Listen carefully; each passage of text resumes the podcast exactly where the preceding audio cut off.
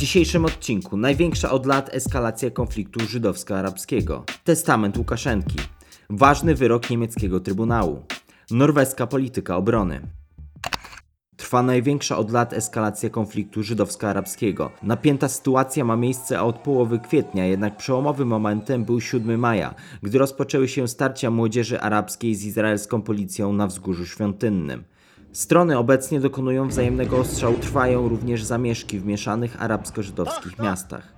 Eskalacja konfliktu ma kilka przyczyn. Po pierwsze, to wprowadzone przez policję restrykcje na czas ramadanu. Po drugie, sprawa spodziewanego wyroku Sądu Najwyższego w sprawie eksmisji rodzin arabskich z domów stojących na ziemi należącej przed 1948 rokiem do żydowskich organizacji religijnych.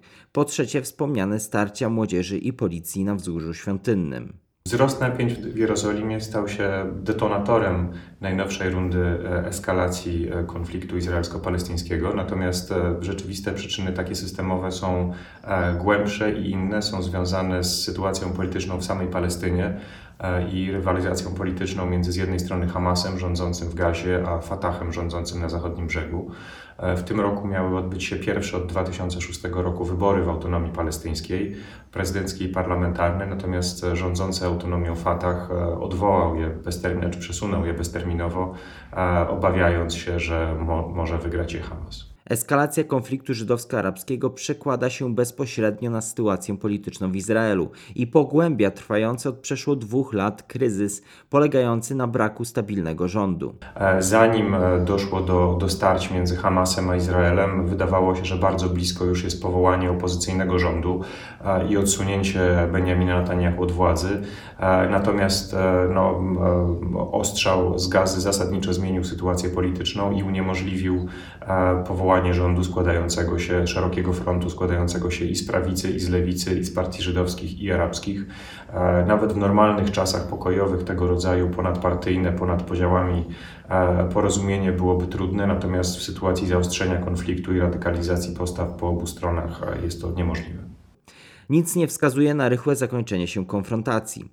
Kolejny pretekst do dalszej eskalacji nadejdzie 15 maja, w rocznicę Nagby. Nagba oznacza katastrofę, jaką dla Palestyńczyków było uzyskanie przez Izrael niepodległości w 1948 roku.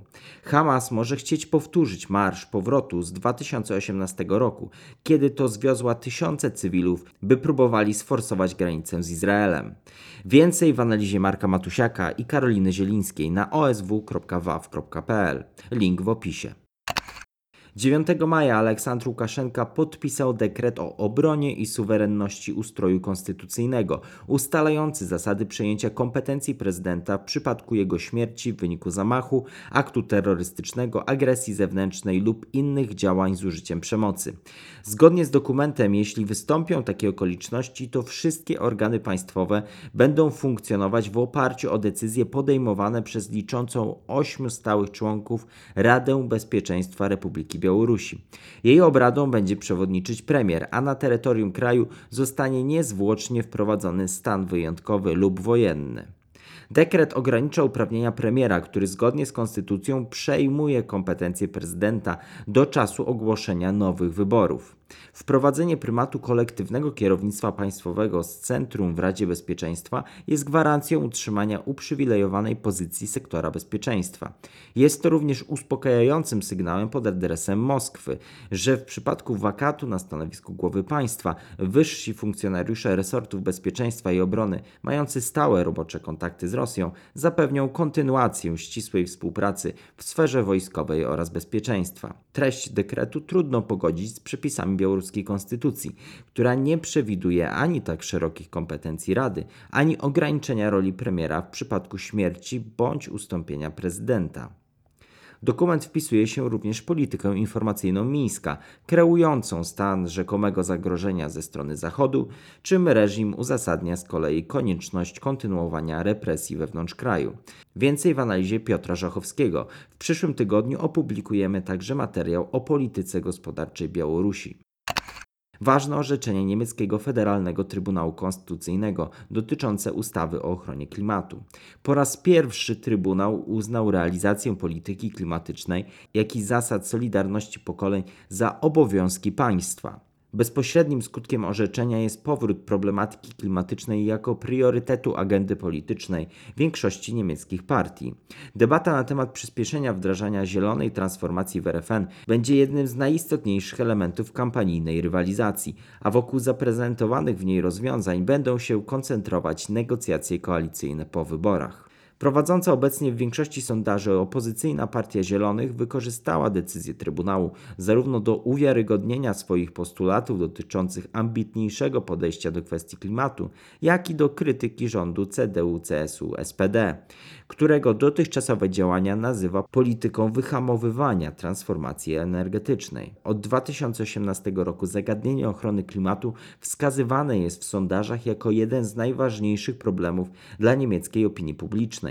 W ostatnich badaniach ustępowało jedynie pandemii COVID-19. Więcej na temat polityki klimatycznej Niemiec w monitorze wyborczym OSW, a także w raporcie Lider w zadyszce. Ukazał się także nowy podcast OSW, w którym mówimy o AfD, w tym postulatach tej partii, takich jak wyjście Niemiec z Unii, czy jej podejściu do Polski. Podcast jest do odsłuchania na Spotify, a także na YouTubie. Link pozostawiamy w opisie. Norwegia stopniowo rezygnuje z zimnowojennych ograniczeń w sferze obronności. Kraj intensyfikuje kooperację wojskową z USA, co wyraża podpisanie między tymi krajami porozumienia o współpracy wojskowej, które daje amerykańskim wojskom dostęp do norweskiej infrastruktury militarnej. Z perspektywy Stanów Zjednoczonych, północna flanka NATO to coraz ważniejszy obszar powstrzymywania Moskwy. Oslo z coraz większym niepokojem przygląda się militaryzacji rosyjskiej Arktyki oraz podwyższonej aktywności tamtejszej marynarki i sił powietrznych wzdłuż norweskich wybrzeży. W ostatnich latach rosyjskie manewry na dalekiej północy obejmowały strzelania morskie w norweskiej wyłącznej strefie ekonomicznej, wzmożenie operacji podwodnych, walkę radioelektroniczną czy symulowanie ataków powietrznych na cele w Norwegii. Północna flanka NATO odgrywa coraz większą rolę w bezpieczeństwie obszaru euroatlantyckiego.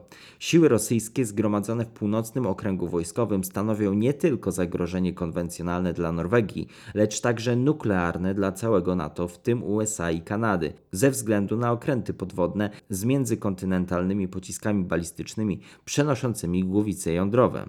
Federacja Rosyjska konsekwentnie zwiększa swoją obecność wojskową w Arktyce i aktywność militarną wzdłuż granic Norwegii. Więcej w opracowaniu Piotra Szymańskiego, które linkujemy w opisie.